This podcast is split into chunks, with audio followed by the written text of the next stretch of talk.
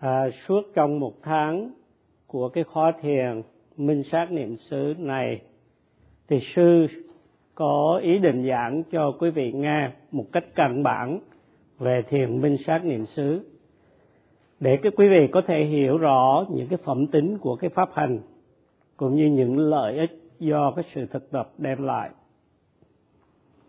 Dù là thiền sinh sơ cơ hay là thiền sinh à, kinh nghiệm khi quý vị nghe cái sự giải thích về cái thiền minh sát niệm xứ, thì quý vị sẽ hiểu được những cái lợi ích của cái pháp hành này. Và nhờ đó mà cái tâm tư của mình nó rất là hứng khởi để có thể nỗ lực hành thiền một cách rất là tích cực. Và với mục đích là khuyến khích hay là sách tấn thiền sinh thì sư sẽ giảng về bảy cái lợi ích của pháp hành thiền minh sát niệm xứ trước, theo cái cái cách dạy của Đức Phật. Thì có bảy lợi ích của, do cái sự thực tập thiền minh sát niệm xứ đem lại. Thứ nhất, cái lợi ích thứ nhất là làm thanh tịnh hay là làm trong sạch tâm ý của người hành giả. Thì mục đích của sự hành thiền là để loại bỏ các phiền não tham sân si cũng như những hình thức ô nhiễm à, tâm tư thái quá. Chẳng hạn như tham đắm quá đáng sân hận vượt bực đưa tới sự tàn nhẫn giết hại vân vân hay sự si mê cực độ. Thì khi mà một người mà hành thiền mà loại bỏ được các cái phiền não này thì tâm tư sẽ rất là trong sạch. Và thiền minh sát niệm xứ hay là nói ngắn gọn là thiền tứ niệm xứ là con đường duy nhất và con đường bảo đảm nhất để thành đạt được cái lợi ích này. Và trong kinh tứ niệm xứ thì đức phật có dạy đây là con đường độc nhất để đem lại sự thanh tịnh cho chúng sanh. Có nghĩa là được giúp cho chúng sanh thanh lọc tâm. Đó là cái mục đích thứ nhất do cái pháp hành đem lại.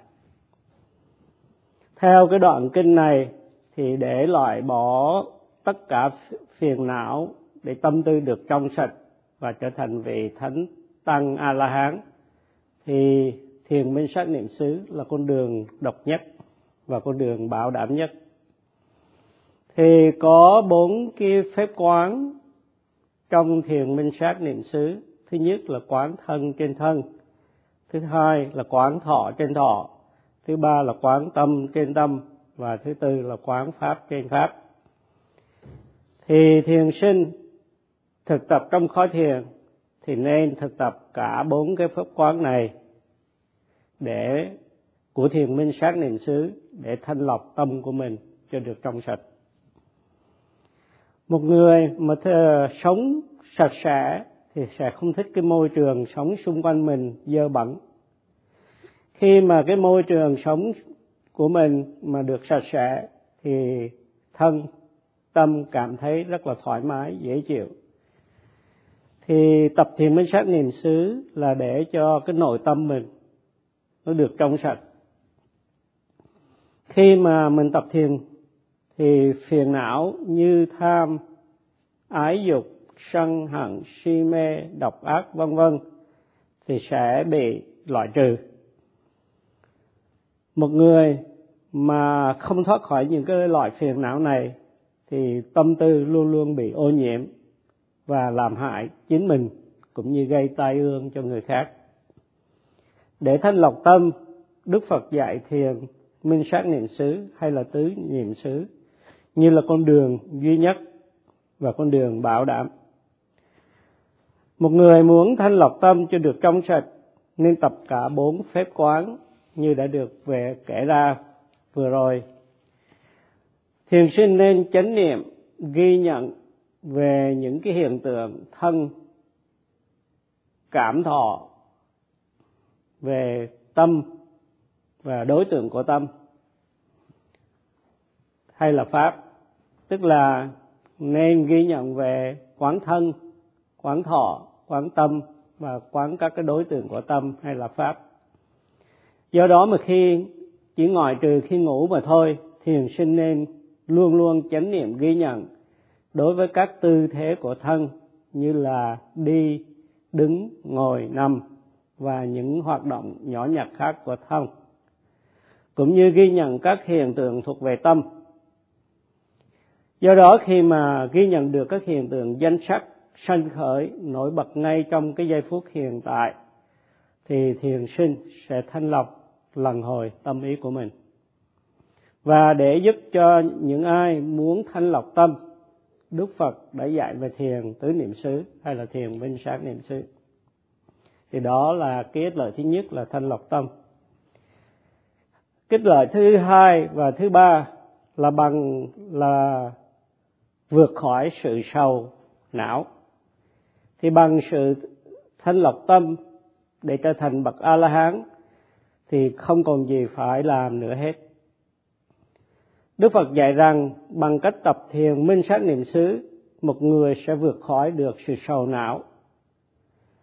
Khi một người mất tài sản, thì công việc, mất tài sản, công việc hay là người thân thương của mình, hoặc là làm cái công việc mà mình không có thích, thì tâm tư nó uh, sầu tức là buồn rồi khổ não. Và nhiều khi có thể khóc lên được.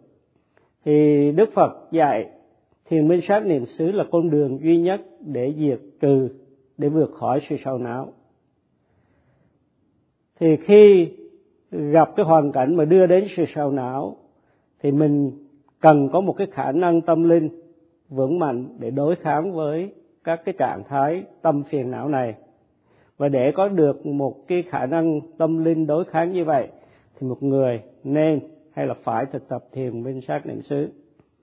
Do đó câu hỏi là con đường nào mà một người nên theo? Thì đó là con đường của thiền minh sát niệm xứ. Và câu hỏi nữa là con đường nào vượt khỏi sự sầu não? Thì câu trả lời cũng là thiền minh sát niệm xứ thì một người tây phương, một khi nghe ờ, đức phật, kinh của đức phật dạy là thiền minh sát niệm xứ là con đường duy nhất, thì họ không có thích cái cách nói như vậy. Nhưng mà sự thật thì nó là như vậy. Bởi vì thiền minh sát là con đường chắc chắn và là con đường độc nhất để mà vượt khỏi sự sầu não. Không có con đường nào khác bằng cách thực tập thiền minh sát niệm xứ, một người sẽ loại trừ được sự sầu não. Thì đó là ích lợi thứ ba hai và thứ ba. Nếu tâm một người mà chưa không được thanh lọc hoàn toàn, thì người đó không vượt khỏi được sự sầu não, vì các trạng thái tâm này vẫn còn có thể sanh khởi khi cái điều kiện nó hội đủ. Thì đó là cái kết lợi thứ hai và thứ ba của thiền minh sát niệm xứ. Và ích lợi thứ tư và thứ năm của thiền minh sát niệm xứ là thiền minh sát niệm xứ sẽ giúp diệt trừ được cái sự khổ ưu. Khổ tức là đau ở trong thân. Khi quý vị có đau trong thân, quý vị cảm thấy không có thoải mái và quý vị cảm thấy khổ. Ví dụ như khi khí hậu nóng thời tiết nóng nực thân, quý vị thấy khó chịu, hoặc là khi đói thì cảm thấy rất là khổ sở, thì đó là khổ thân. Hoặc khi ăn thức ăn mà độc hại thì bị đau bụng và cảm thấy khổ, thì đó là khổ thân. Thì ngoài thiền minh sát niệm xứ, không có một cái phương cách nào mà có thể chấm dứt hoàn toàn các cái loại khổ thân này được. Và đức phật bảo đảm rằng sự thực tập thiền minh sát niệm xứ có thể diệt trừ được khổ thân do đó thiền minh sát niệm xứ là con đường độc nhất để vượt khỏi sự khổ thân. Và cũng có sự khổ tâm tức là ưu. Thì đây là cái trạng thái tâm nó khổ sở. Nó làm cho mình tâm ý mình nó rất là uh, khổ. Thì cái trạng thái tâm ưu này có thể được đoạn trừ nhờ thường minh sát niệm xứ. Và khi các trạng thái tâm phiền não này được đoạn trừ thì tâm tư sẽ được thoải mái. Khi khổ thân thì quý vị có thể dùng thuốc đau để bớt đau nhưng mà chỉ được một thời gian mà thôi. Và khi mà khổ thân tức là khi bị đau thì rất là khó chịu. Nhưng mà đức phật bảo đảm rằng thiền minh sát niệm xứ là con đường uh, uh, diệt trừ được khổ ưu tức là khổ thân cũng như khổ tâm. Do đó mà để hết khổ thân cũng như khổ tâm, thì một người nên thực tập thiền minh sát niệm xứ, vì đây là con đường độc nhất, không có con đường thứ hai. Và ít lời, thứ sáu và thứ bảy của thiền minh sát niệm xứ là thành tựu được chánh trí và chứng ngộ niết bàn. Để vượt khỏi các trạng thái tâm phiền não, thô, trung và vi tế thì một người nên thực tập thiền minh sát niệm xứ. Thiền minh sát niệm xứ loại trừ được phiền não thô, phiền não trung và bứng tận gốc rễ các phiền não vi tế trong tâm của mình. Khi mà mình thực tập thiền minh sát thì hoàn thành được cái con đường sơ đạo và khi mà chứng ngộ được niết bàn thành tựu chánh trí thì đoạn trừ tất cả các phiền não thì mình đã đạt được thánh đạo thì nhờ có sơ đạo thì mới đạt được thánh đạo và mới hoàn thành được cái mục đích tối thượng của mình và an hưởng những cái lợi ích của sự thực tập. Thì đức phật bảo đảm rằng những cái lợi ích được nêu trên khi ngài giảng dạy về thiền minh sát niệm xứ trong kinh tứ niệm xứ. Do đó thật là quan trọng để loại trừ các phiền não thô trung và vi tế bởi vì một trăm phần trăm đau khổ thì do các phiền não này gây ra. Bằng cách loại trừ phiền não, ô nhiễm trong tâm, thì đau khổ sẽ chấm dứt. Một người không biết cách hay không thực tập đúng, hoặc là biết cách nhưng mà thực tập một cách lơ là, không có hết mình, thì ô nhiễm sẽ không được loại trừ. Và khi mà ô nhiễm hay phiền não không được loại trừ thì người đó sẽ chịu đau khổ hay là đau khổ sẽ còn mãi với người đó. Một trăm phần trăm đau khổ do phiền não gây ra, nên khi phiền não sanh khởi thì đau khổ sẽ xảy ra. Khi chìm đắm trong ái dục, phiền não thì tâm tư sẽ bị ô nhiễm và thấp hàng và để loại trừ phiền não thì hãy thực tập thiền minh sát niệm xứ do đó mà đức phật đã dạy, một người muốn muốn loại trừ phiền não thì phải thực tập thiền minh sát niệm xứ. Có hai cách, có hai phần đối với việc loại trừ phiền não, tham sân si, suốt trong cái cõi luân hồi. Thứ nhất là diệt trừ những phiền não đang sanh khởi bằng sơ đạo. Và thứ hai là đoạn tận tất cả những cái phiền não ngủ ngầm bằng thánh đạo sơ đạo. Đối với sơ đạo thì một người mà đã hoàn thành được cái sơ đạo thì bỏ rơi những cái phiền não như là khi có cái hỏa hoạn hay là có cái lửa cháy thì dập tắt cái lửa đó. Thì phiền, sơ đạo được ví như là dập tắt lửa của cái đám cháy. Tuy nhiên khi lửa tắt rồi nhưng mà cái sức nóng cho than nó vẫn còn nóng. Cho nên cần phải lấy nước mà tưới vào để làm nguội hẳn cái sức nóng này của cái đám cháy. Thì thánh đạo được so sánh giống như là nước dội làm nguội lạnh cái sức nóng của cái đám cháy. Ở đây là sức nóng của phiền não.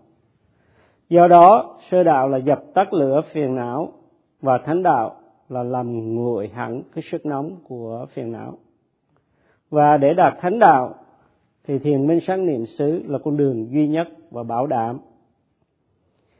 Trong giáo pháp của đức phật, thì niết bàn chính là sự chấm dứt của khổ đau.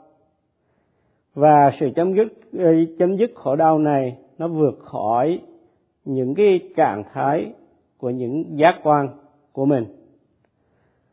Đức phật dạy rằng, hạnh phúc đích thực chính là niết bàn và để có đạt được, và để đạt được cái hạnh phúc đích thực này, thì phải thành đạt cho được đạo và quả. Thì khi một cái tâm mà đã phát triển được những cái tuệ minh sát, thì vẫn chưa đạt được đà quả. Tuy nhiên, khi mà những cái tuệ minh sát nó nó hoàn hảo đó, thì người hành giả tiến lên một bước nữa để đạt được đạo và quả để thành đạt được cái sự giải thoát.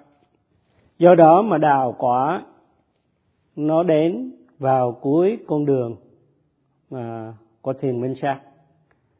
Do đó mà để đoạn, đoạn tận được phiền não thì cần phải đạt được đạo quả. Và để thành đạt được đạo quả thì thiền minh sát niệm xứ là con đường duy nhất và là con đường bảo đảm. Trong kinh tứ niệm xứ trước khi đức phật dạy cái cách thức thực tập thiền minh sát. Thì đức phật giảng trước tiên về bảy lợi ích của sự thực tập như được kể ở trên.